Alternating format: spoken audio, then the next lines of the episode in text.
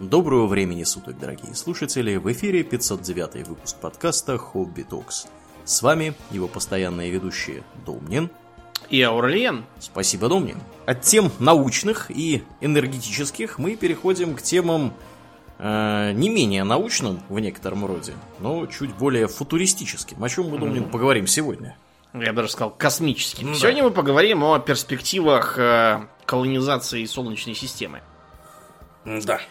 То есть о чем-то более-менее близком к нашему технологическому уровню и вообще уровню познания о Вселенной, потому что как колонизировать Альфа Центавра, если там вообще что колонизировать, мы сами толком не знаем. А Солнечная система изучена, ну так, более или менее кое-как. Начнем мы, пожалуй, что как раз э, ее родимой, то есть объяснение, с чего она состоит, потому что планеты, я думаю, помнят более-менее все, и то кто-то может до сих пор сказать, что Плутон это планета. А вот спутники уже многие путают.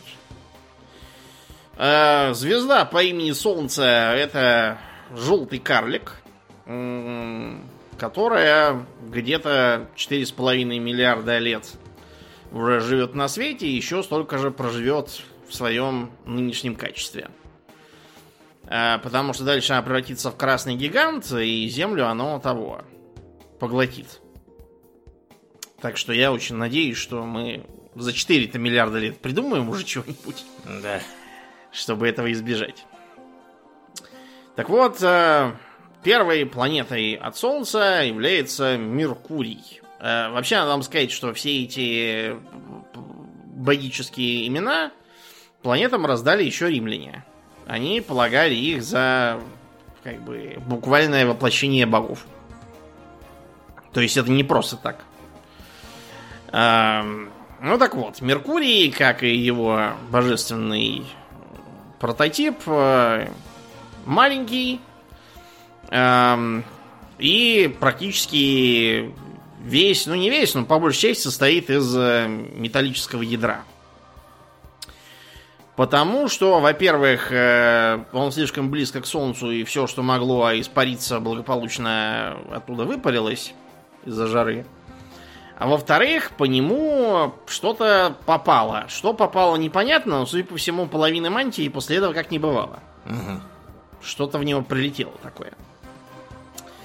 Э, то есть теоретически он э, богат ценными металлами. Но все осложняет с тем, что, как я уже сказал, он очень близко к Солнцу. И там всякие легкоплавкие и не очень легкоплавкие металлы плещутся, по-видимому, озерами. Э, раньше считалось, что Меркурий к Солнцу всегда повернут одной стороной, то есть то с одной стороны... В приливном захвате находится. Да, угу. tidal lock, да. Вот, то есть технически как бы он э, все-таки оборачивается разными сторонами. Вот, и первоначальные идеи о том, что с одной стороны всегда день, другой ночь, а вот где-то посередине между ними нормальная температура. Я читал, например, когда был маленький, угу. рассказ на Меркурии 61-го, что ли, года. Угу. Там как раз вот они на этой самой э, стороне, которая между днем и ночью... Да, терминатор называется, да, да. Вот, и там обнаружили прям целые долины с жизнью всякой, даже встретили разумную жизнь в виде каких-то мозгоподобных растений, что ли, телепатически мыслящих. Э, э, это тот рассказ, помните, я упоминал, когда мы про Star Trek говорили, в котором автор внес число космонавтов китайца по фамилии Линг, который все время говорит идиотскими восточными мудростями про то, что э, глупец смеется над опасностью, но делая так, он смеется в последний раз. Э, так вот, это, к сожалению, ну или к счастью, не так. Вот, то есть э, удобные места для колонизации, может быть, и есть, но, наверное, где-то на полюсах, где есть большие кратеры. И вот там, может быть, и можно угнездиться. Можно или нет, мы пока толком не знаем. Вторая планета это Венера. Венера во многом похожа на Землю, и в начале существования была еще более похожа.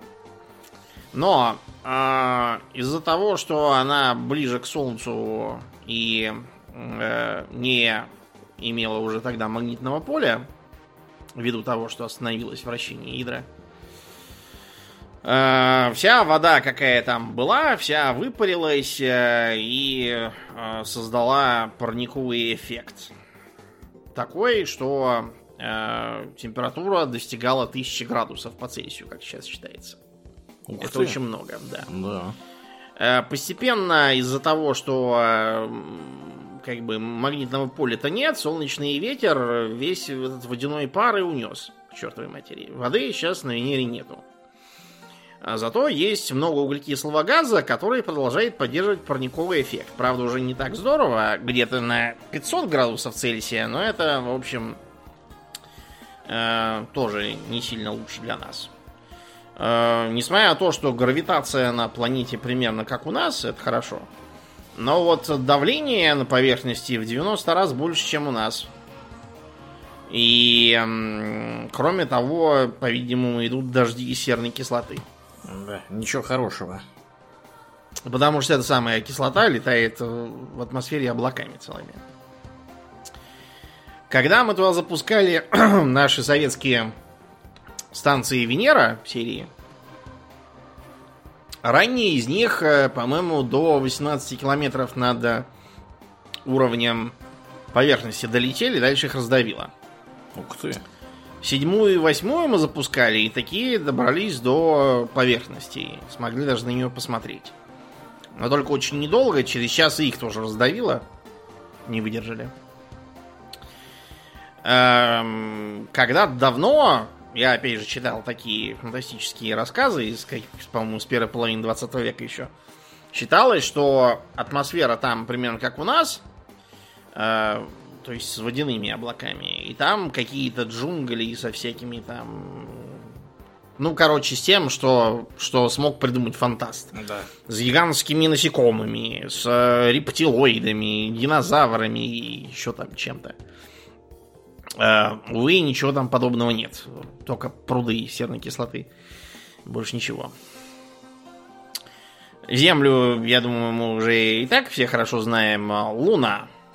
Давайте про Луну поговорим. Она сегодня за нас.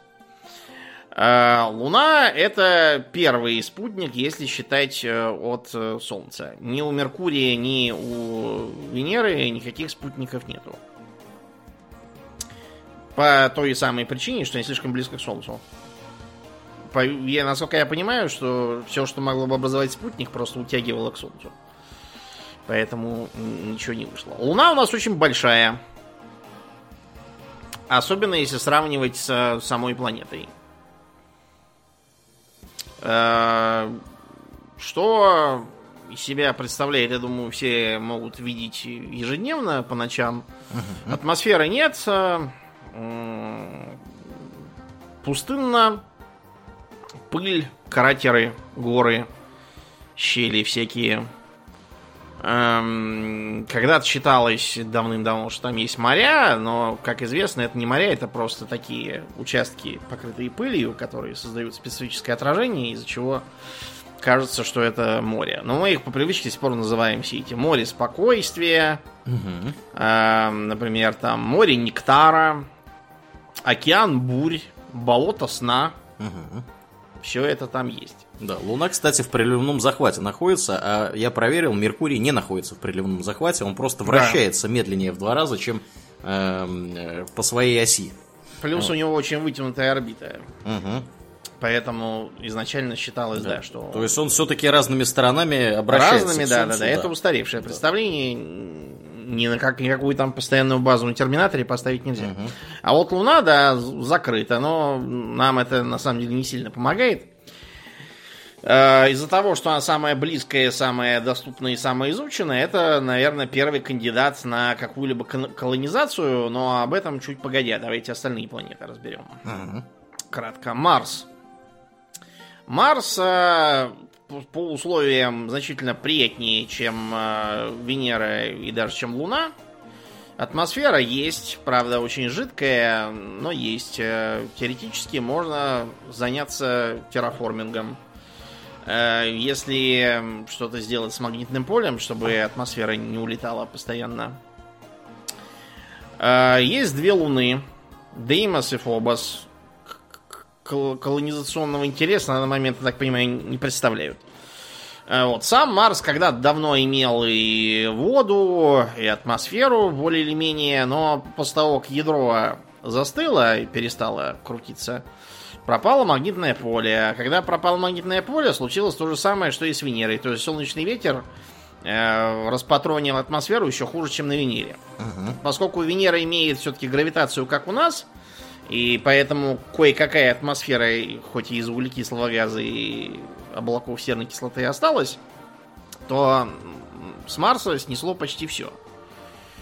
Э, углекислый газ, э, который не поддается солнечному ветру, э, вот, и то, что осталось благодаря слабой гравитации, вот, составляет атмосферу. Часть воды, правда, в отличие от Венеры, Венера-то горячая, а Марс холодный. Поэтому часть воды осталась. Разумеется, в виде льда. Лед там, правда, есть не только такой, как, как у нас, а еще и сухой из углекислого газа. Но это тоже плюс. Раньше считалось, что Марс представляет собой нечто вроде Земли, только более засушливую, вся покрытая э, каналами, и там марсиане, значит, на этих каналах сидят и да. орошают э, экваториальные области водой из полярных шапок. А, поэтому было понаписано огромное количество книжек, там и Элита у Толстого, и Берроуз со своим этим циклом про, как его там, Джека Картера или да, да, да. Джон, Джон Картер. Вроде. Джона Картера, да. да. Вот. Но, к сожалению, ничего этого нет. Каналы это не каналы, это русло когда-то уже, бог знает когда, пересохших э, рек. Правда, строго говоря, кое-какие реки все-таки есть.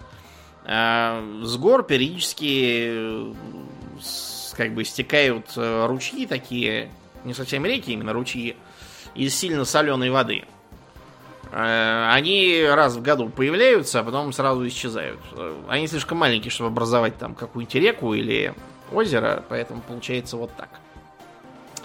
Еще из интересного, э, относительно недавно обнаружено периодическое выделение метана и его же периодическое исчезновение. О чем это нам говорит?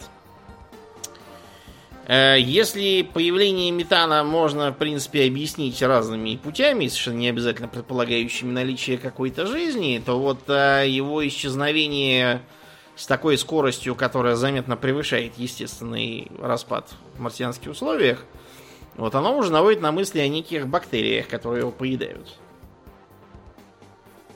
Возможно, это окажется еще ошибочным, но надежды есть.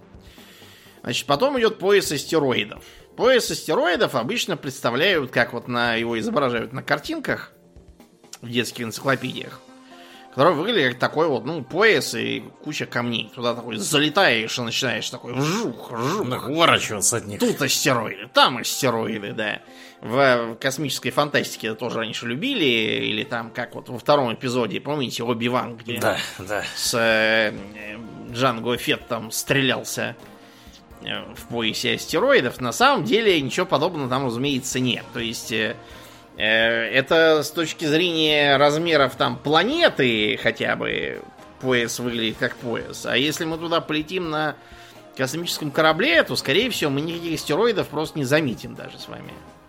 Э, например, все зонды, которые отправлялись за пределы внутреннего круга Солнечной системы, нарочно направляли по такой траектории, чтобы они хоть какие-нибудь астероиды по пути посмотрели. Да.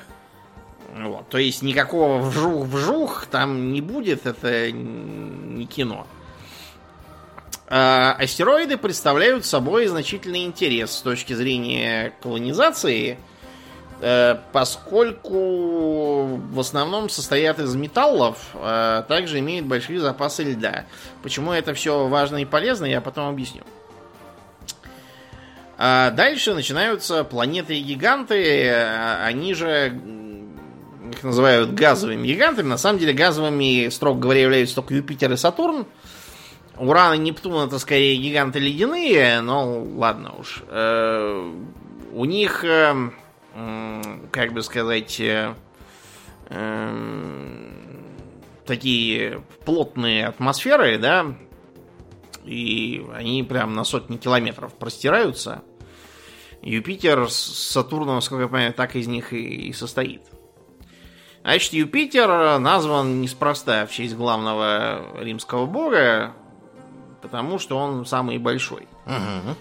Вот. В 300 раз тяжелее Земли. Э, имеет магнитное поле за счет того, что он очень большой и тяжелый. Э, для нас это с вами означает что? Поскольку это газовый гигант и его колонизировать в прямом смысле бесполезно, для нас означает другое. То, что магнитное поле создает пояса радиации. Вот у нас есть пояс Ван Аллена, образуемый магнитным полем Земли. Там застревают активные частицы, э, несомые солнечным ветром и не только.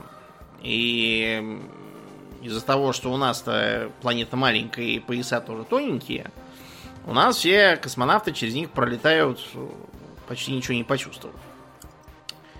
А вот с Юпитером так не получится. Его пояса радиации фонят так, что колонизацию затрудняют. Не столько его, сколько спутников. Mm-hmm. Да. То есть даже до спутников достает. Да, не до всех, но mm-hmm. достает. Спутников у него полно. Нас с вами в качестве целей колонизации интересуют э, э, Ио, Европа, Ганимед и Каллисто. То есть четыре крупнейших. Да. Там есть разные маленькие, например, а, а, Амалтия, вот, но она маленькая и ничего из себя не представляет. Значит, Ио. Мы там, э, что происходит, сумели посмотреть, э, когда запускали, по-моему, Галилея, зонд. Он туда скинул какой-то спускаемый аппарат, пока его не раздавило, он посмотрел. Если я сейчас уже не путаю. Так вот, что фотки Ио я совершенно точно видел. Там такой красно-желтый мир интересный. Похож на пиццу пепперони. Ага. Да. Э, это самая вулканически активная планета, ну, давайте считать все за планет, включая карликовые, во всей нашей системе.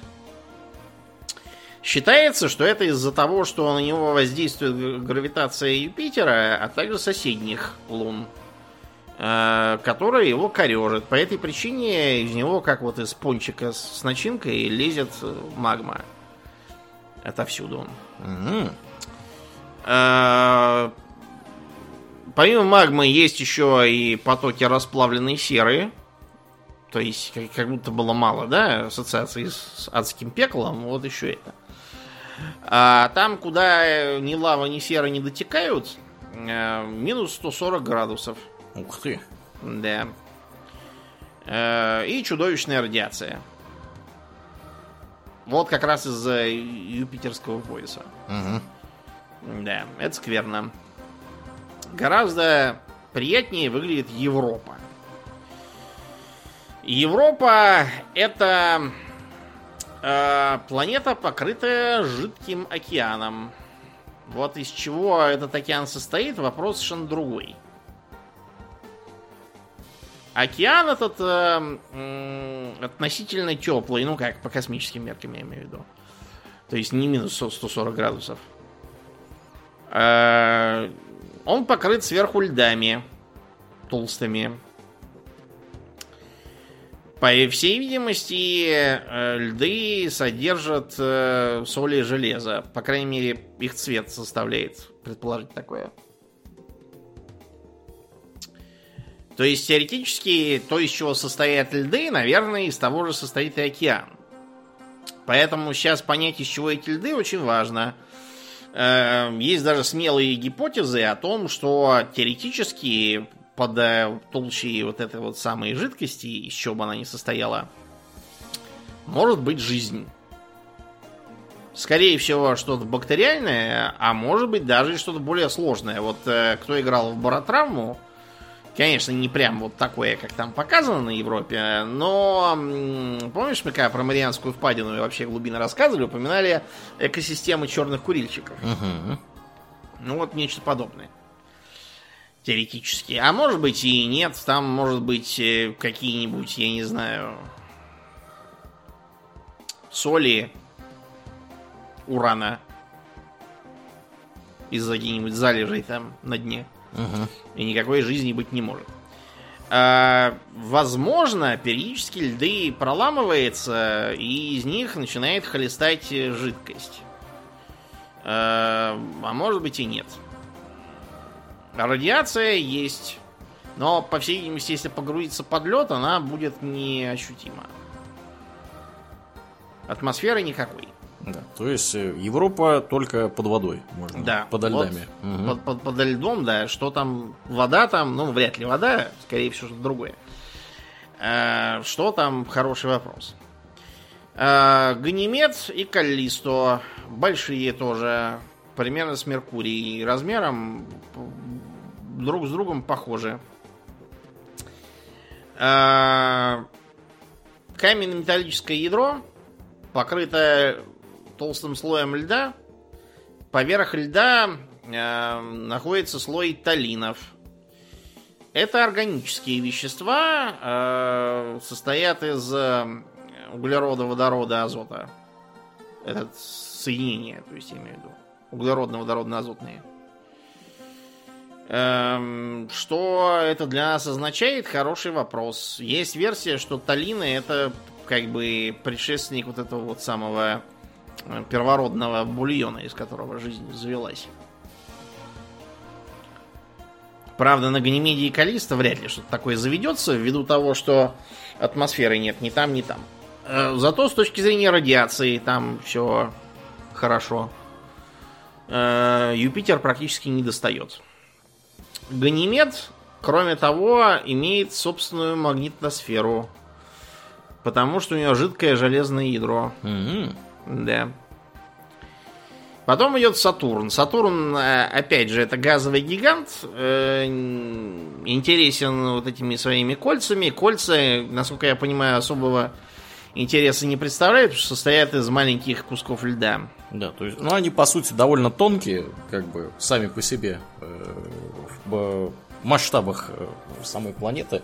Да. Вот, и там, да, там не сказать, что сильно что-то много интересного происходит. То есть, если к ним подлететь, как мы уже это делали, когда Voyager, по-моему, отправляли, или Викинг, я уже забыл, кто там близко пролетал. Там вот подлетаешь, там видно, что э, вот кольцо Сатурна, оно похоже на то, что в кино обычно изображается как пояс астероидов.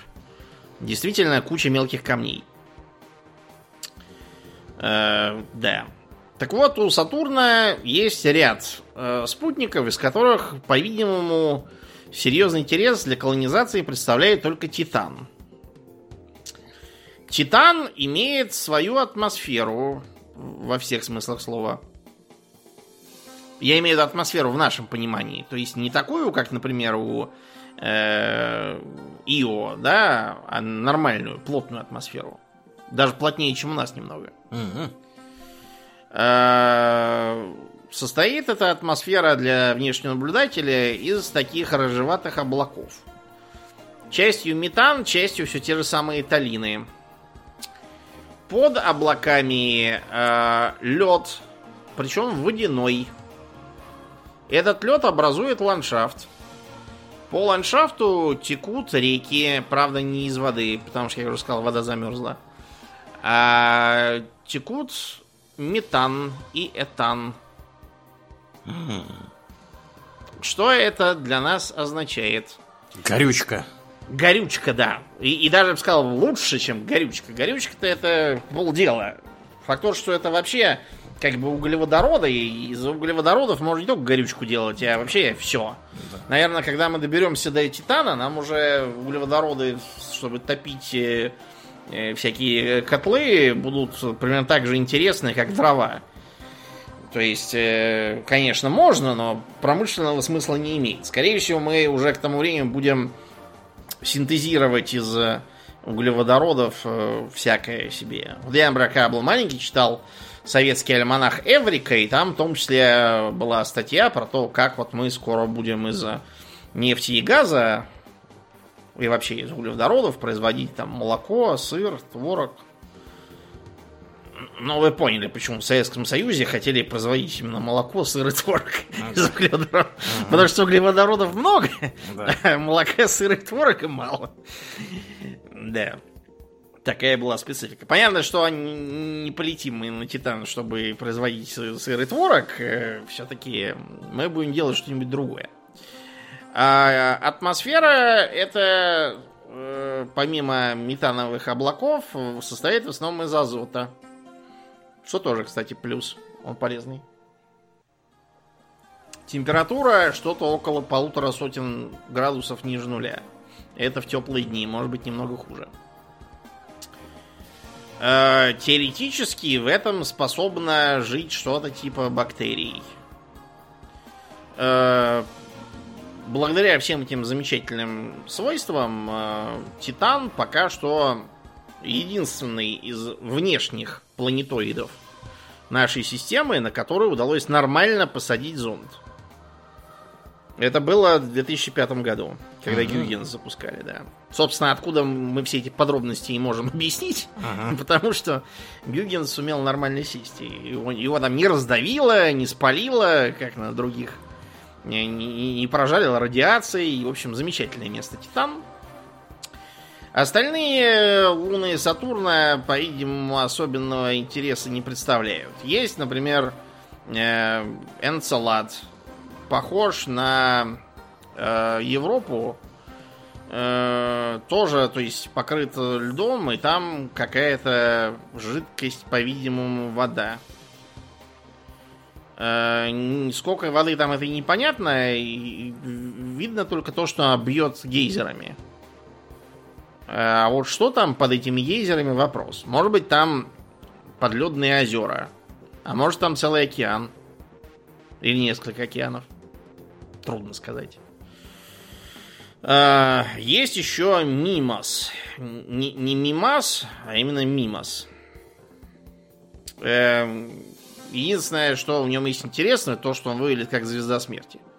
Да. То есть такой, как бы, шар, у которого такой характерный кратер на боку. И, Ударный, да. Угу. Да, такое впечатление, что сейчас она выстрелит по Альдерану. Да. Вот, и надо лететь скорее, запускать протонные торпеды. Угу.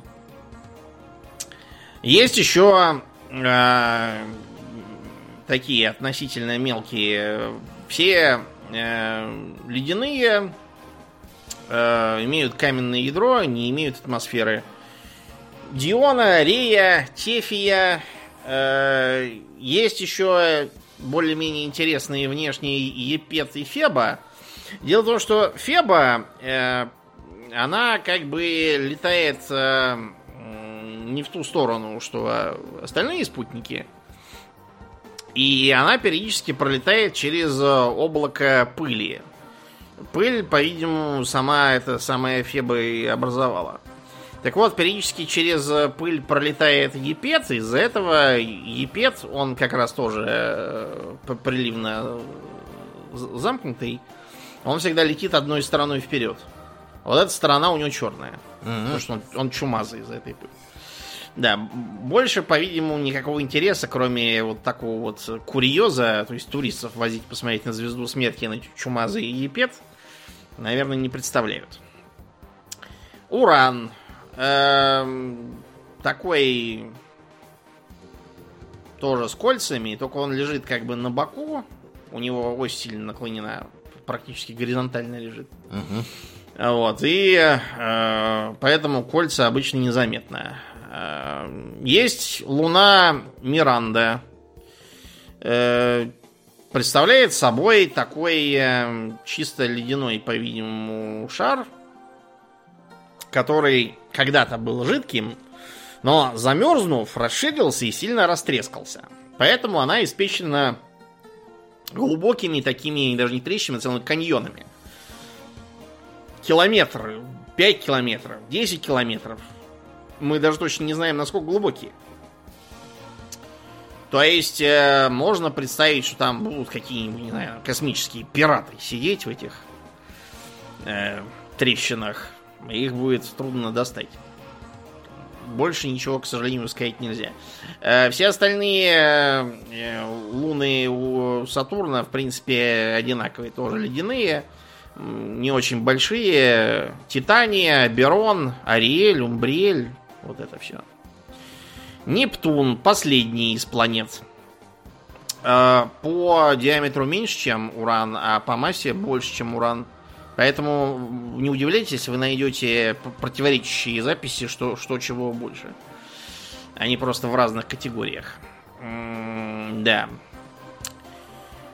Спутники э, у Нептуна неинтересные, кроме Тритона. Дело просто в том, что Тритон это не нептуновский спутник, а прилетевший чужой. Он попался в э, гравитационное поле Нептуна, а сам он к нему отношения не имеет никакого. Это хорошо заметно уже по тому, что э, он вращается не в ту сторону вокруг Нептуна, в какую сам Нептун. Теоретически он похож на Европу, но из-за минус 235 градусов на поверхности э, у него подо льдом э, азот, собственно, который образует лед. Периодически бьют гейзеры. За счет этого у Тритона есть очень жиденькая, но атмосфера. Э, в основном из все того же азота. Да. Ну и он находится в приливном захвате. Да, да. То есть всегда одной стороной повернут к Нептуну. Угу. А, да, значит, э, вопрос с Плутоном. Плутон это не планета по нынешним представлениям, потому что э, раньше просто считалось, что Плутон э, больше, чем он есть. Примерно как Марс. То есть немного меньше, чем Земля. Но оказалось, что это была ошибка, и, по-видимому, это оказалось из-за того, что Плутон представляет собой двойной планетоид. Э, у него есть Харон, который вращается с ним вот друг, друг вокруг друга. То есть не как э, Луна вокруг Земли, а именно они друг против друга вращаются, ну, как двойная да, планета. Они настолько здоровые, что у них э, центр масс находится вне их поверхности. То есть они вращаются вокруг точки, которая находится вне, э, вне Харона и вне Плутона. Да, между ними где-то. Короче, было решено, что Плутон слишком маленький, потому что в поясе Койпера есть, в принципе, таких же планет полно. Если считать Плутон за тру планету, а не планетоид, то непонятно, почему их не считать. Почему, например, не считать Эриду? Эрида почти такая же, как и он. Почему нет, собственно? Почему тоже Харон не считать? Он не сильно меньше, чем Плутон. Вот. Есть еще э, там неподалеку э, планетоид Орк. Орк? А-а. Да. Это не тот орк, который Лок Таругар, это, по-видимому, орк, который из греко-римской мифологии, один из богов подземного мира. Э, ну вот, собственно, таким образом и выглядит э, наша система. Что мы из этого можем почерпнуть, так сказать, с точки зрения колонизации? Самая ближайшая это Луна, и уже очень давно выдвигаются всевозможные гипотезы, теории и предложения – рисуются картинки. Мы вот в детстве с тобой всякие энциклопедии читали, там было полно всяких нарисованных лунных баз, где такие иглоподобные белые купола, заглубленные в поверхность, поля из э, солнечных батарей, э, ездят э, вездеходы такие, на жуков похожие, бегают космонавты в скафандрах, идут на посадку всякие там челноки, работает гравитационная катапульта, запускающая контейнеры на околоземную орбиту, где их потом подберут. И доставят. Это все, в принципе, технически осуществимо. И пусть не в таком виде, в каком это описано у Хайнлайна и других, но что-то, да, такое можно сделать, и даже периодически все хорохорятся и заявляют, что вот к 2030-му теперь уже... 40-му, 50 40 Нужно да, подчеркнуть. Когда, когда тот, кто говорит, уже уйдет на какую-нибудь другую работу, Да. вот, тогда-то чего-то там такое-то агентство за, забацает. Значит, что, э, что мы можем от этой колонизации получить? Потому что, понимаете, колонизация ради колонизации это не вариант. Если мы вспомним с вами, как выглядела колонизация в земном виде, то мы увидим, что а зачем европейцы те же самые полезли везде колонизировать. Э, Во-первых, затем, чтобы раздобыть драгметаллы, которых в Европе-то было мало, а из-за того, что деньги тогда были, собственно, драгметаллы и были деньгами, это сильно ограничивало экономику. Было понятно, что кто первый добьется до э, весомого источника денег, буквально, тот будет на коне, если сумеет этим правильно воспользоваться. Э, то, что испанцы не сумели, это их проблема, но в целом Европе это пошло на пользу. Во-вторых, чтобы завести нечто вроде дачи, на которой сажать картошку, да? Понятно, что не картошку в прямом смысле, а, например, кофе, сахар, какао, то есть то, что нельзя посадить где-нибудь в Англии. Но при этом хотелось бы иметь и не платить разорительные деньги жадным арабам и венецианцам, которые все это везут. А свое родное завести. А, в-третьих, чтобы было куда отправить лишнее население. Например, каторжников, э, бродяг, мятежников всяких там, капитанов Бладов. Да. Чтобы их можно сбагать куда-нибудь в Австралию там или на Барбатос, пусть они там сахар выращивают. А, Чтобы иметь базы для своего флота, которые, соответственно, позволят э, контролировать морские торговые пути, которые везут грузы не только из колонии, а из разных других дальних мест. Вот примерно за этим и э, устраивали колонии на Земле. Что из этого мы можем применить к межпланетным колониям? Понятно, что вопрос отправки ненужных людей куда-то, это мы можем сразу снимать, как абсолютно не, э, нереалистично и нерелевантный в нынешних условиях. У нас тут на Земле скоро, наоборот, будет нехватка людей, по крайней мере, молодых, работоспособных, э, которые будут содержать все больший процент стариков. Так что космос тут, наверное, проигрывает конкуренцию перед домами престарелых.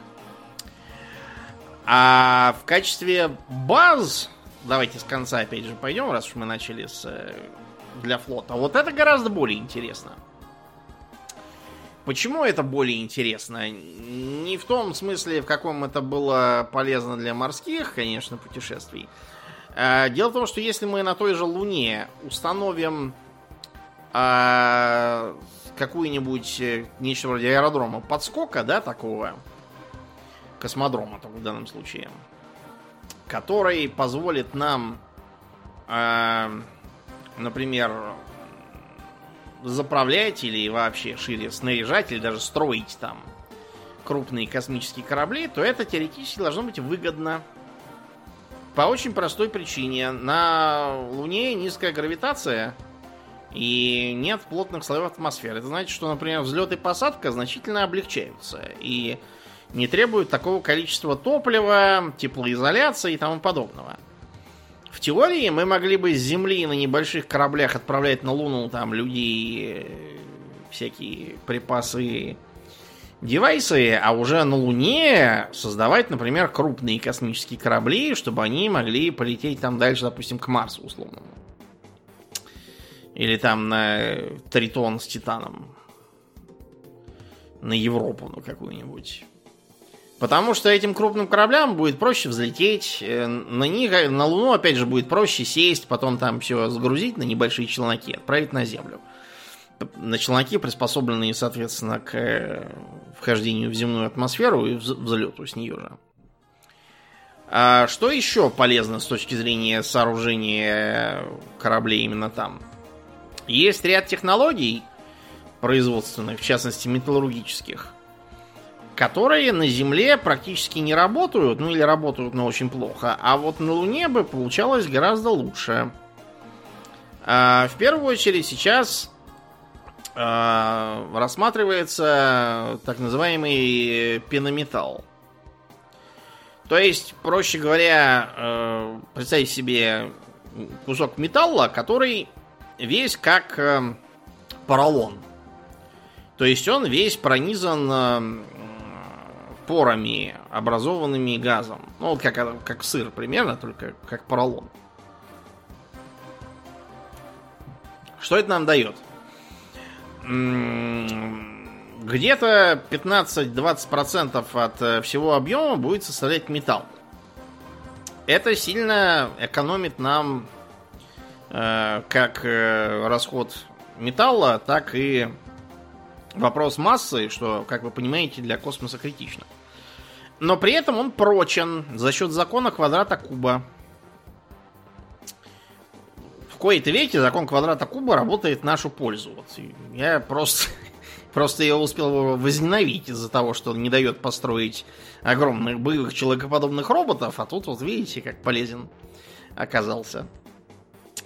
Так вот, эта технология на Луне с ее низкой гравитацией работать будет гораздо лучше, чем на Земле.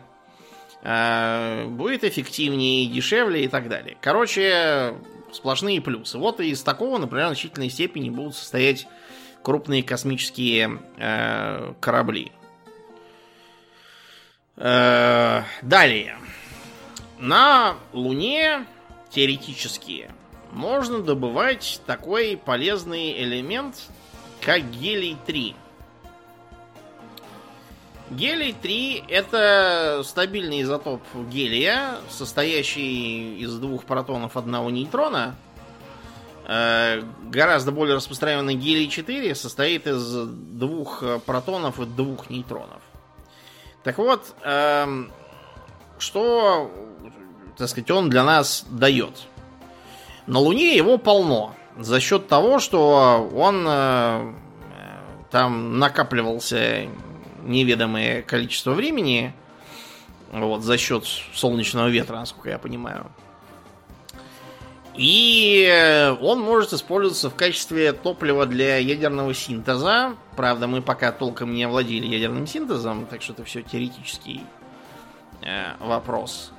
Он же может применяться в криогенике в качестве такого, знаете, антифриза особого, который способен э, понизить температуру до, допустим, э, одной пятой от э, Кельвина. Вот. Это очень низкая температура. Было бы очень круто. Но главным образом, конечно, да, его э, воспринимают как перспективное топливо для э, реактора ядерного синтеза, который мог, соответственно, сильно расширить наши горизонты вообще в э, изучении космоса и колонизации. Таким образом, Луна становится своего рода заправочной станцией для этих целей. А, что еще? На Луне а, хранится определенное количество льда, я имею в виду водяного, нормального льда. Эта вода тоже может использоваться в качестве сырья для топлива. Потому что вода это что? Это водород и кислород. То есть, э, собственно, горючее и окислитель. Поэтому теоретически можно добывать топливо и таким способом. Э, Все это э, вообще развивает концепцию использования ресурсов на месте, которая сейчас считается, наверное, самой перспективной для космоса. То есть не строить там а, все на Земле и потом куда-то лететь. А для начала все это вывести в космос, там собрать то, что нельзя добыть на месте, а все остальное добыть из местных источников, это теоретически должно быть выгоднее, дешевле и так далее. Ну, например, производство солнечных панелей из материалов, которые добываются из лунного реголита кремний, алюминий. Вот, ну и все, в общем-то, больше ничего для... Ну, нет, кое-что нужно, конечно, но главным образом именно это. Все остальное можно посчитать за пренебрежимо малое. Так что Луна, наверное, это первый же э, наш кандидат для uh-huh. колонизации. Есть мысли о том, что как-то колонизировать и вообще использовать можно и Меркурий. Э, теоретически, э, например, э, он может быть пригоден для того, чтобы при помощи ускорителя массы, установленного на поверхности Меркурия, запускать космические корабли с солнечным парусом. Мы их, разогнав, запускаем, запитав ускоритель массы за счет солнечных батарей. Благо солнце, вот оно. И э, раскрывается при выходе на орбиту Меркурия солнечный парус, э, что придаст ускорение кораблю в 6,5 раз больше, чем если запускать с Земли. Ну, Ух понятно ты. почему. Ну, Солнце, вот оно, поэтому угу. и парус хорошо работает. Э, если бы речь шла про ветер обыкновенный, то это бы не сильно помогло, потому что когда ты улетишь далеко от его источника, соответственно, ускорение упоет, но мы же в космосе, там главное не тормозить активно, а ускорение сохраняется. Вот поэтому теоретически э, можно использовать э, его как э, точку запуска солнечных парусов. Э, но, честно говоря, мне это все видится делом, э, если не недалекого будущего, и в смысле, если невозможно, то, по крайней мере, далекого будущего, ввиду того, что, как я уже сказал, там полно проблем, начиная от э, жара и кончая солнечной радиацией. Неизвестно, насколько будет оправдана эта самая идея с э, солнечными парусами. Венера про Венеру я еще читал, опять же, в тех же советских альманахах Эврика идеи. Они из 70-х годов, то есть вскоре после того, как э, там побывали наши аппараты. Э, идут о том, что на поверхности Венеры, конечно, делать нам глубоко нечего. Э, потому что давление и жара, и серная кислота с неба, это все не очень способствует совершенно. А вот в атмосфере, если попробовать, почему нет? Почему вообще так прицепились к Венере? Потому что э, вот на Марсе, например, гравитация только треть от земной. На Луне, соответственно, пятая часть. Ну, не треть от земной, а там немножко побольше, там 38%, но это не так важно. Что это нам дает в смысле здоровья колонистов, Аурлиен? Ну, э, низкая гравитация ничего хорошего не сулит, потому что люди начинают к ней привыкать, вот, а если там, не приведи господи, еще какие-нибудь рождаются дети, то они потом э, будут иметь сложности с опорно-двигательным аппаратом. Угу. Скорее всего, да, инвалиды останутся.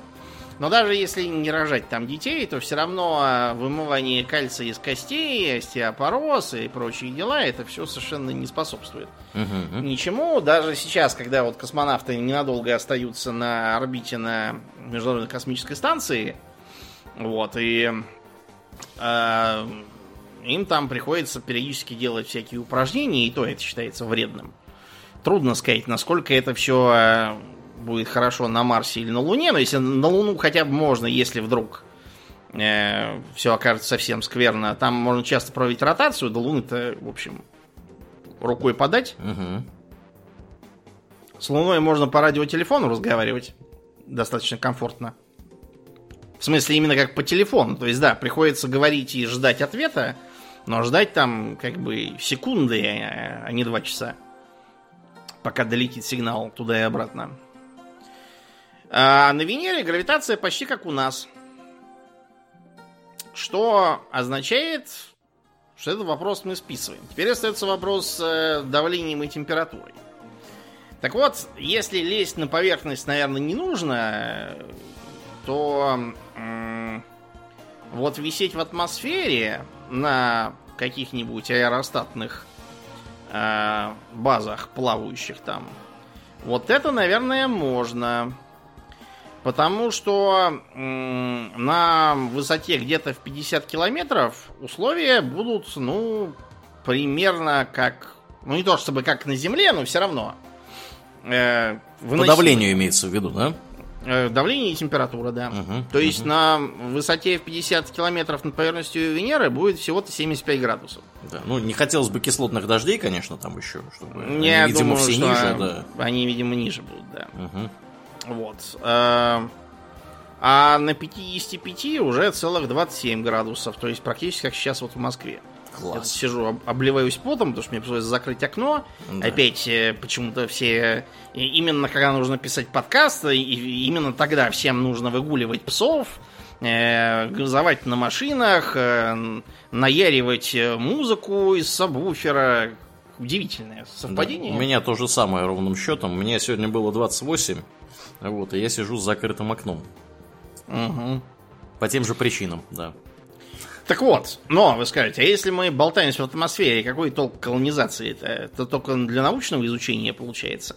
Нет, почему? Эм, мы все равно сможем э, добывать э, тот же самый э, углерод из атмосферы серу, чуть ниже спустившись и зачерпнув из облаков кислоту а еще один полезный момент, то что в баллонах у нашего плавающего колонизационного города будет воздух, пригодный для дыхания.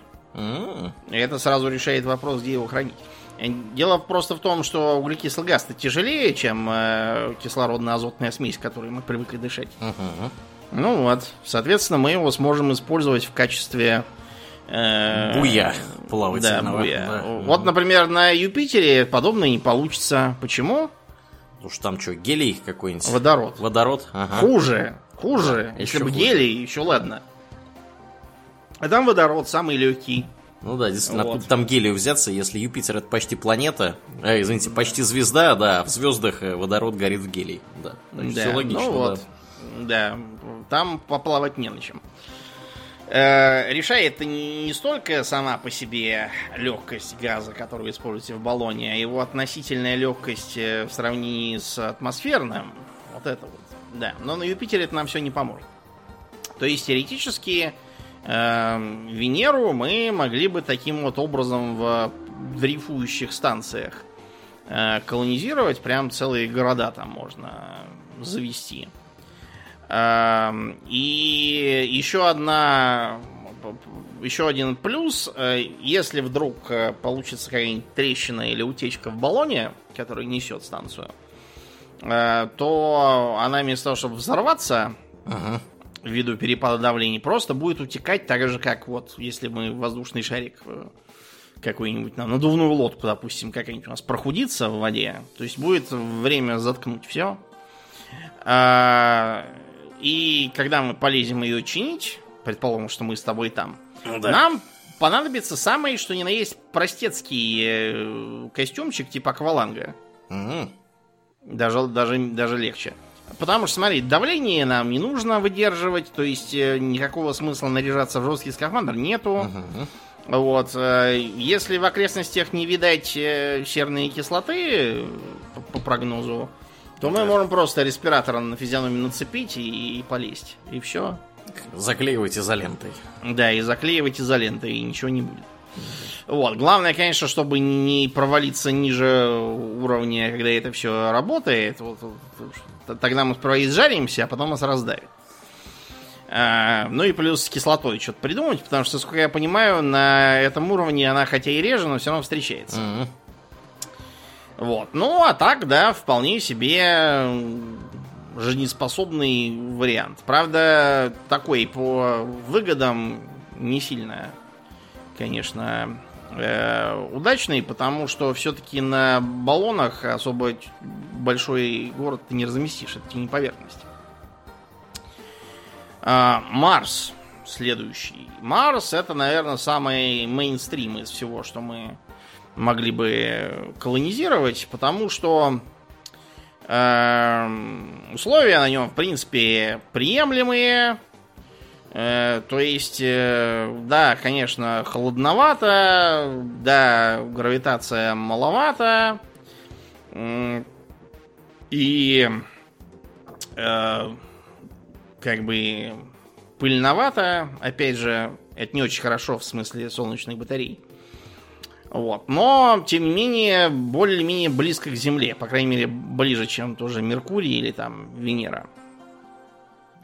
Э, Марс также, вероятнее всего, самый очевидный кандидат на терраформинг, но мы сегодня давайте про терраформинг не будем, мы про него уже отдельно говорили, а поговорим да. именно про экономический вопрос. Значит, э, то, что с э, атмосферой все не очень хорошо, означает, что солнечные батареи можно будет использовать активнее, чем, допустим, на Земле.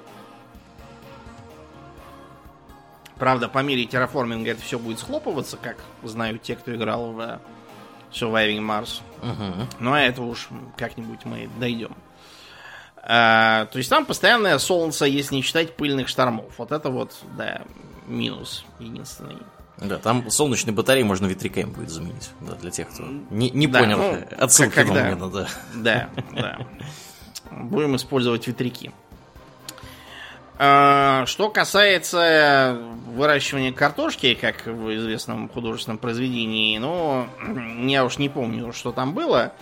Без специальной подготовки это, конечно, не удастся. Просто потому, что с точки зрения нашей биосферы почва Марса не то, что там неплодородна, она напрямую токсична.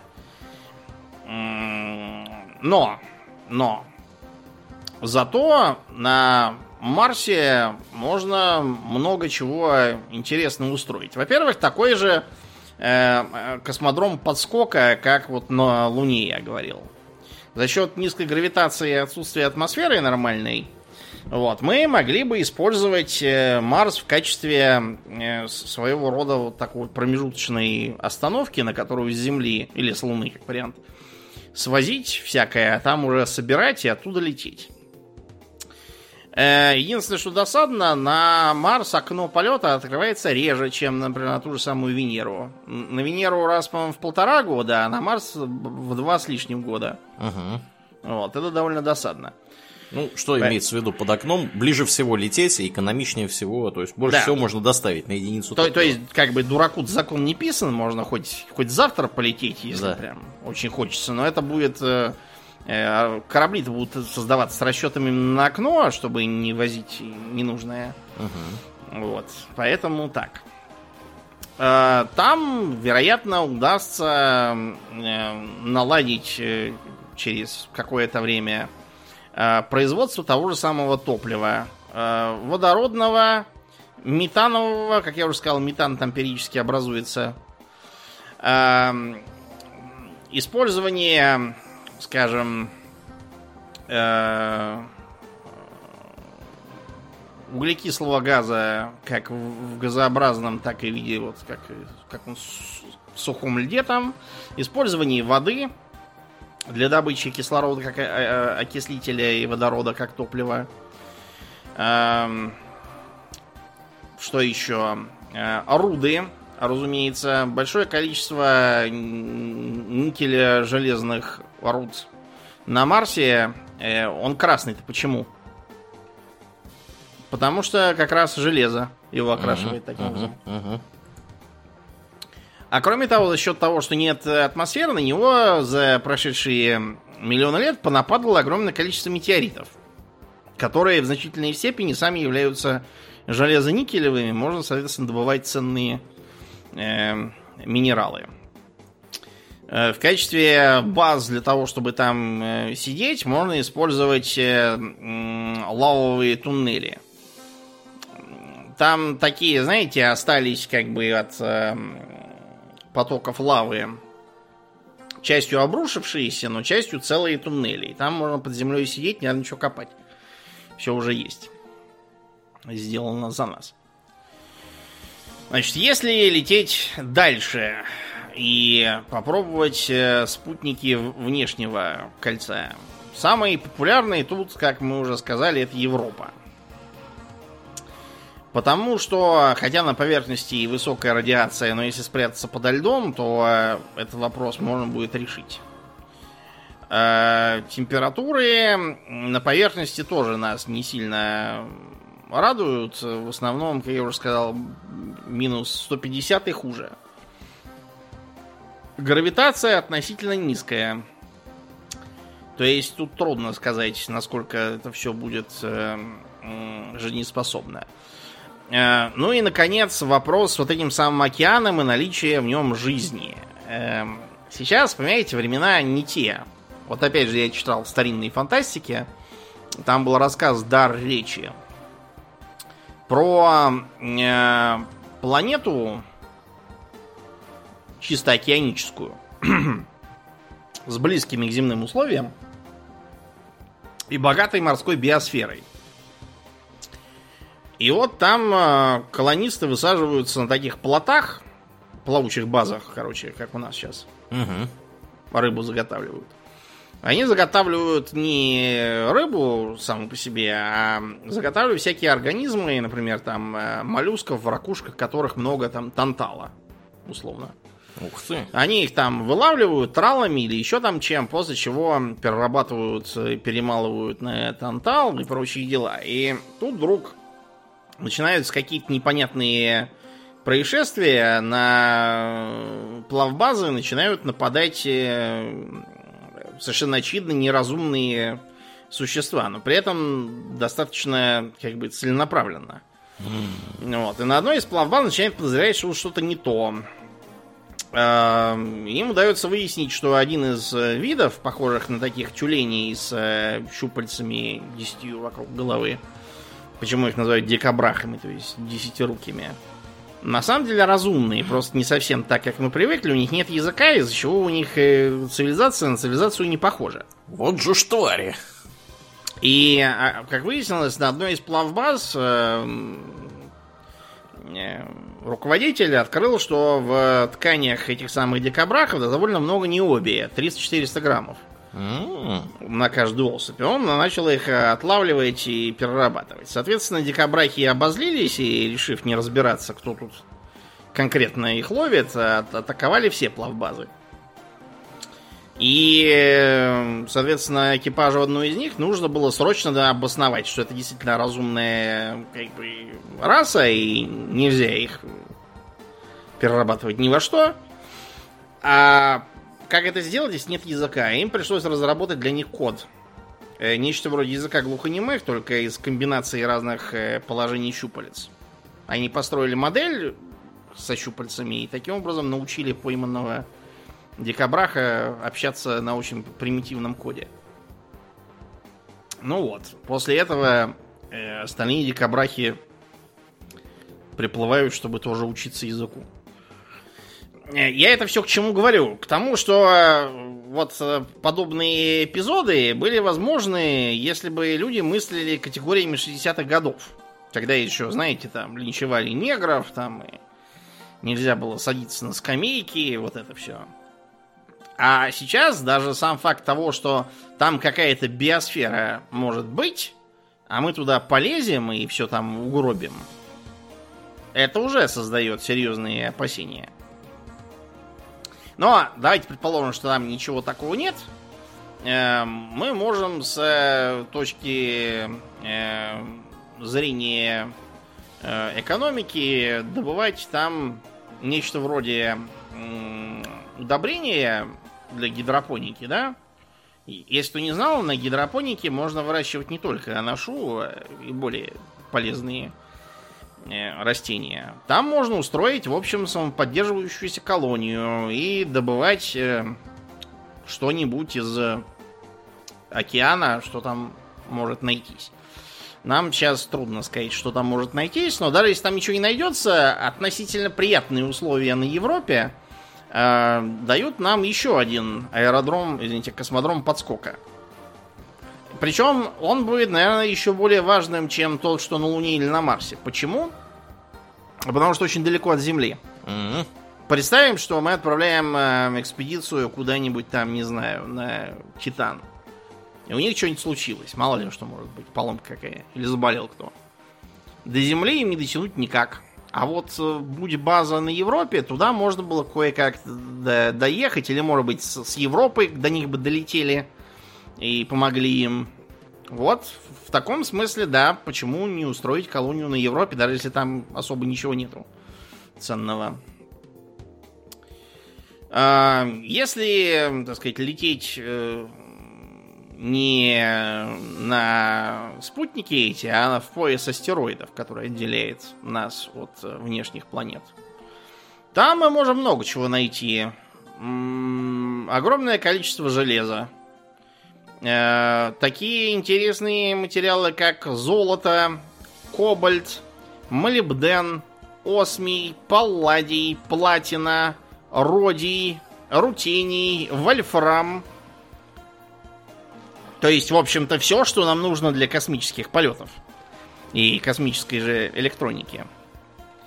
Все это можно добывать прямо там. Понятно, что на какой-нибудь Церере, наверное, нет смысла создавать э, планетарную базу, а она, наверное, для этого совершенно не, не подходит. А маленькая и гораздо больше смысла будет создать какую-нибудь э, дрейфующую в поясе астероидов станцию искусственную из модулей и использовать ее в качестве своего рода горнодобывающей базы, в качестве базы для переработки добытой руды.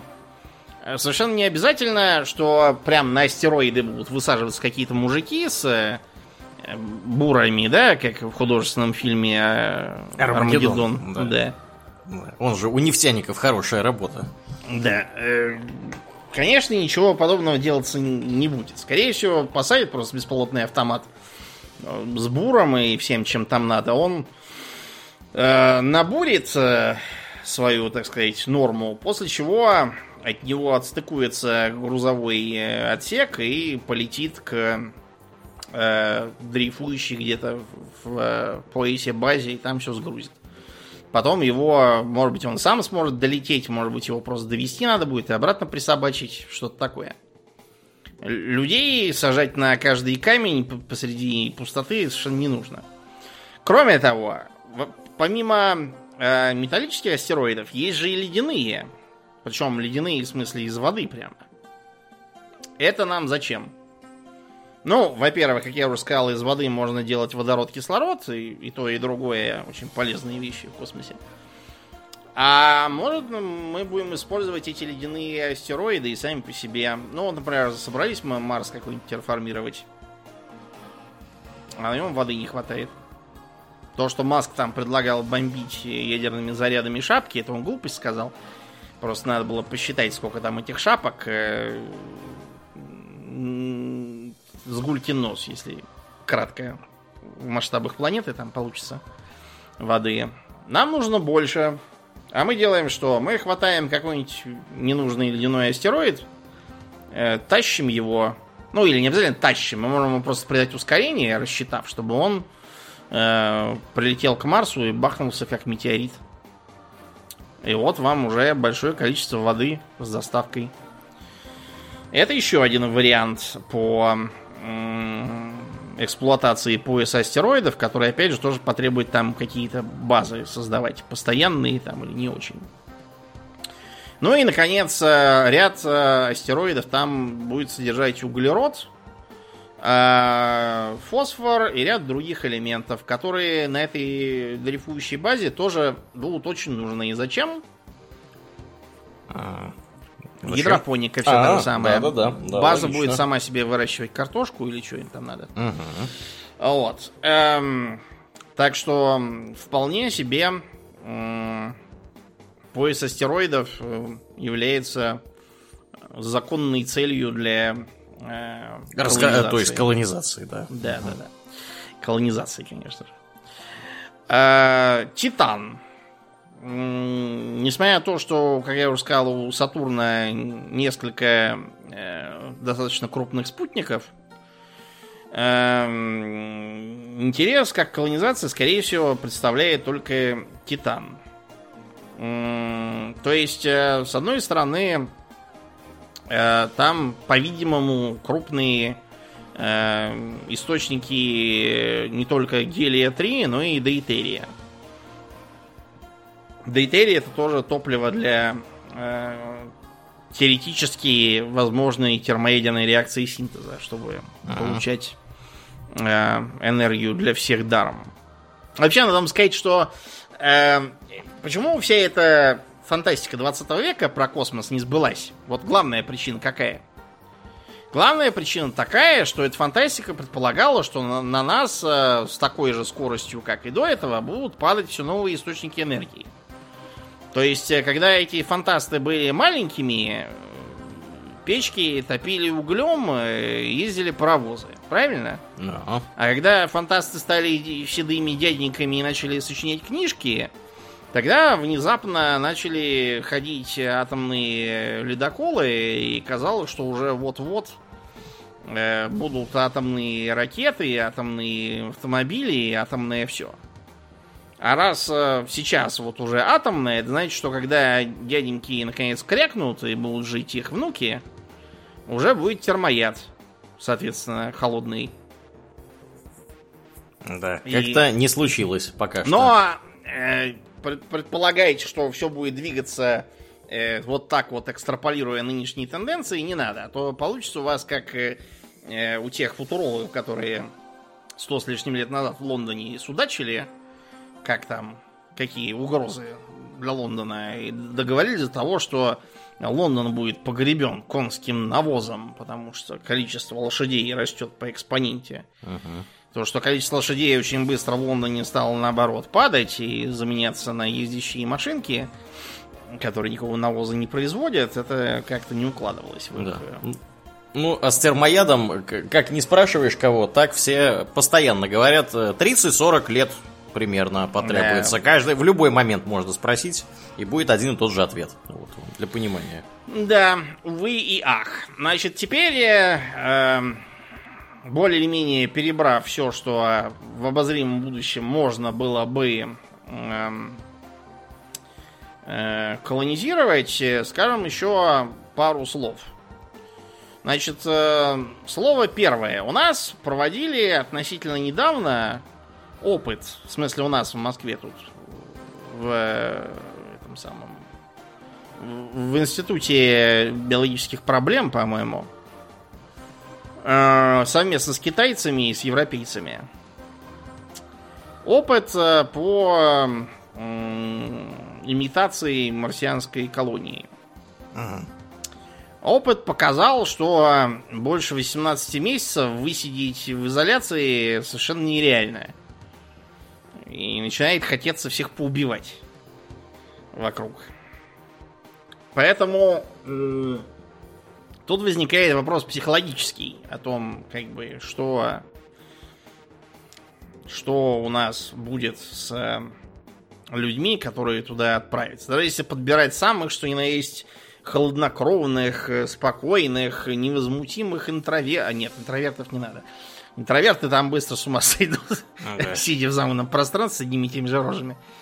Да, я их вполне понимаю, что меня тоже, если посадить замкнутое пространство с одними и теми же рожами, я уже через неделю начинаю лезть на стену. Да.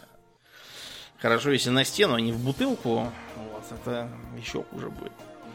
Э, то есть, э, тут такая проблема. Современные скорости полетов, которые предполагают, э, что надо полгода только лететь, э, в лучшем случае, ну, до Венеры, например. Угу до Марса несколько дольше. Там еще что-то строить, сидеть, да обратно. Это, в общем, надолго. На, на долгие годы. Как не трекнуться мозгами, хороший вопрос. А, потом, понимаете, вот чисто... Хорошо, допустим, все уже построено. Я просто сейчас, так сказать, перефразирую вольно публициста Виктора Мараховского. Он как-то раз теоретизировал на эту тему. То есть э, он говорил, что путешествие в космос на марсианские города и заводы, э, вот, э, они хороши тем, что они марсианские. А вот всем остальным они плохи.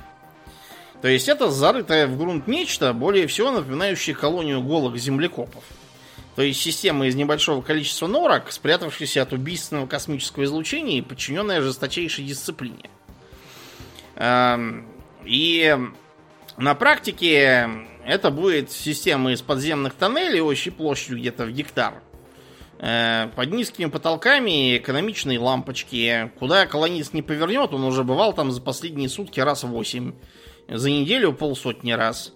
И всех этих людей он уже видел. И сейчас вот идти в, допустим, столовую колонист не хочет. Там сидит Вася, который его бесит. Или Петя, с которым он подрался вчера. Или, может, там Света, с которой он не подрался, а даже наоборот, но как-то даже не знаю. А, можно, конечно, выйти погулять. Кстати, если это все не на Марсе, а на где-нибудь в поясе астероидов, то и погулять тоже нельзя выйти. И на Венере, честно говоря, погуляние тоже. Ну как, полетать выйти, это может быть даже и лучше в некотором смысле. Все сидят на таблетках, э, вот, и пытаются не это, не выйти подальше и не снять с головы шлем, чтобы наконец это прекратилось. Далее. Мараковский упоминает, что если вдруг перед Землей встает задача интенсивного массового освоения космоса, это значит, что на дворе условия, которые отличаются от наших текущих, во-первых, в корне, а во-вторых, с сильным знаком минус. Да уж. Потому что нормальные люди и даже там на Барбадос ни на кого ехать не хотели по доброй воле. Тут надо в космос, на Марс лететь. То есть э, это такой очень унылый и убогий такой армейский в плохом смысле быт, помноженный еще и на риск того, что завтра кто-то забыл там что-то закрыть или что-то нажать, или не то нажал, или прилетел там какой-нибудь метеорит, или еще что-нибудь случилось. Вспышка на солнце, ракета разбилась и все. И, и, и самое главное, что если на Барбадосе там можно еще как-то там жить, Робинзоне, то на Марсе, в отличие от художественного фильма, скорее всего, не можно будет. То есть тут э, э, мы переживаем деконструкцию образа э, космического колониста, как его видели старые седые фантасты. Они считали, что это будут такие космические авантюристы, первопроходцы. Я вас уверяю, что авантюристы в подобных условиях очень быстро повесятся. Потому что они совершенно к ним не приспособлены. Эм, то есть э, туда отправить можно разве что э, каких-нибудь таких, знаете, исключительно устойчивых, таких э, унылых даже в некотором смысле людей, никаким авантюрам в земном понимании не свойств, не склонным, а вот в космическом плане, да, подходящим. А, и, так сказать, для э, того, чтобы мотивировать этих людей, Мараховский предлагает их э, мотивировать э, очень простым способом. А, то есть смотреть на всех этих людей надо не как на моряков Колумба и Васко да Гамы, а скорее как на легионеров Цезаря То есть, колонистов отправляем там, допустим, на 5-7 лет. И этот контракт в 5-7 лет, он должен э, практически сразу означать, что жизнь удалась. То есть, э, прилетев с этого самого контракта, уже получаешь э, пожизненную гарантированный базовый доход. Кстати, где он? Да. Н- недавно же все что-то судачили про гарантированный базовый доход проводили эксперименты, а сейчас что-то он куда-то девался. Дорого, видимо, слишком. Да. да, следом за стволовыми клетками, по-видимому, отправился. Кстати, где, где и они тоже. Я недавно читал статью, которая доказывала дважды два, что никаких научных оснований вообще верить в то, что эти клетки чего-то делают, нет и, и не было никогда. Это просто разводка была. Mm-hmm. Ну вот, то есть гарантированный базовый доход космонавту, э, космонавту какой-нибудь там э, дом или что там в конкретной стране квартира на Кудузовском проспекте. Если второй контракт, то значит три базовых дохода пожизненно. Э, для детей, допустим, бесплатное образование там в любом государственном университете. И там путевки в Артек, если они маленькие. То есть, э, понимаете, примерно как вот э, то, что там с военными, да, когда ты на пенсию вышел, а тебе там 40 всего. Угу. Только лучше, что было, потому что все-таки это тяжелее, чем быть военным. И, разумеется, пропаганда. То есть э, обязательно, чтобы в кино было про космических колонистов, э, они там могли быть там какими угодно. Даже, в принципе, было бы неплохо, если бы они там были отрицательными персонажами. А, такими, знаете, которые, э, которые в начале фильма уводят у э, очкастого э, соевого куколда девицу с адским хохотом, э, вот, и, и чтобы все такие, вот это альфа-гига чады просто, эти космические колонисты, надо быть как они, полетели куда-нибудь э, на Марс. Нет, э, я решил, на Титан полечу в первой же группе. Вот что-то такое. Тогда, да, тогда кто-то поедет. Но, опять же, видите, это вовсе не, такие люди, которых воображали всякие Казанцевы там, вот, э, с Ефремовыми и Хайнлайнами. Ну, нет, Хайнлайн, в принципе, да, немножко ближе к тому, что надо. Вот, но советские совершенно точно не туда куда-то э, мыслили. Надо что-то вот такое, тогда, да, кто-то поедет. Вот. Осталось дело за малым. Чтобы все это э, кол- колонизирование, оно приносило достаточные выгоды, чтобы можно было дарить колонистам на Кутузовском проспекте э, квартиры, отправлять их детей в университеты, в артеки и давать им три э, средних московских зарплаты на всю жизнь просто так. Вот тогда, да, что-то будет. А как там считали фантасты, это вряд ли. Короче, И- бабки нужны, да. Да, да. И последний момент, который хотел бы подчеркнуть, э, вопрос в том, ну вот хорошо, допустим, на Луну, допустим, прилетел, допустим, Роскосмос и сел. И начал там что-то добывать. Э, прилетает э, следом, допустим, НАСА и начинает что-то добывать в соседнем кратере. А вот между кратерами кто из них может добывать? Роскосмос, что он первый прилетел? Или НАСА, потому что он первый захотел? Или что? Поняли, да, к чему я? К тому, что сейчас есть куча всяких там конвенций Артемиды о том, что не надо там ничего столбить и говорить вот это вот наше, сюда не лезьте, но на практике-то как это все решать? Вот этот вот астероид, он кому? А я тебе скажу, Домнин, как это решать на практике. Кто туда первый с автоматом с космическим прилетел, того и астероид. Ну, да, только я думаю, что там скорее будет немножко попроще. То есть, кто туда первый пролетел, отправители тех э, с Земли с автоматами, в случае чего дадут по башке отправителям других. Ну да, тоже Вот, можно это так. будет, мне кажется, быстрее и доходчивее, чем и Да. дешевле. Ну а что стесняться-то, собственно, да, действительно. Да, видимо, будет как-то так. То есть, видите, это уже сразу создает еще дополнительные риски. И эти риски будут тем больше, чем больше выгода будет из этой колонизации извлекаться. Поэтому, как видите, у всего есть свои неприятные стороны и наоборот. У неприятных вещей, типа плотной атмосферы серных кислотных дождей, тоже есть свои плюсы. И на этой эм, дуалистической ноте будем заканчивать. Да. Как и обычно, мы благодарим наших подписчиков на спонсоре и на Патреоне. На этой неделе мы особенно благодарны Аделю Сачкову, Алексу Лепкало, Лю Дмитриеву, Дмитрию Котловскому, Денису Лукашевичу, Виккус, Владимире и, конечно же, Нобу. Огромное спасибо вам, ребята, за то, что остаетесь с нами. Также мы всех, так сказать, всячески мотивируем э, подписываться на спонсоре и Патреоне, потому что это нам здорово помогает этот подкаст э, создавать и развивать. Кроме этого, у нас есть группа ВКонтакте, канал на Ютубе, Инстаграм, запрещенный на территории Российской Федерации. Приходите и туда, там тоже разное интересное происходит. Ну и, Домнин, ты на следующей неделе ведь едешь. Э, да, буквально вот через э, 6 дней, 23 числа, я отправляюсь в Питер. Э, у нас, кстати, там будет фотосъемка профессиональная. О. Я договорился. Помнишь парня, который нам Да, вчера да, писал? да, да, да. Вот, Да. вот с ним. Вот, э, так что ведите себя прилично. В 17 часов на Сытминской приоденьтесь, пожалуйста, чтобы уж на фотографиях потом не говорить, что вы не так получились. А, жду вас всех с лекцией про Древний Египет. Ну да, расширенный и улучшенный, как и обычно.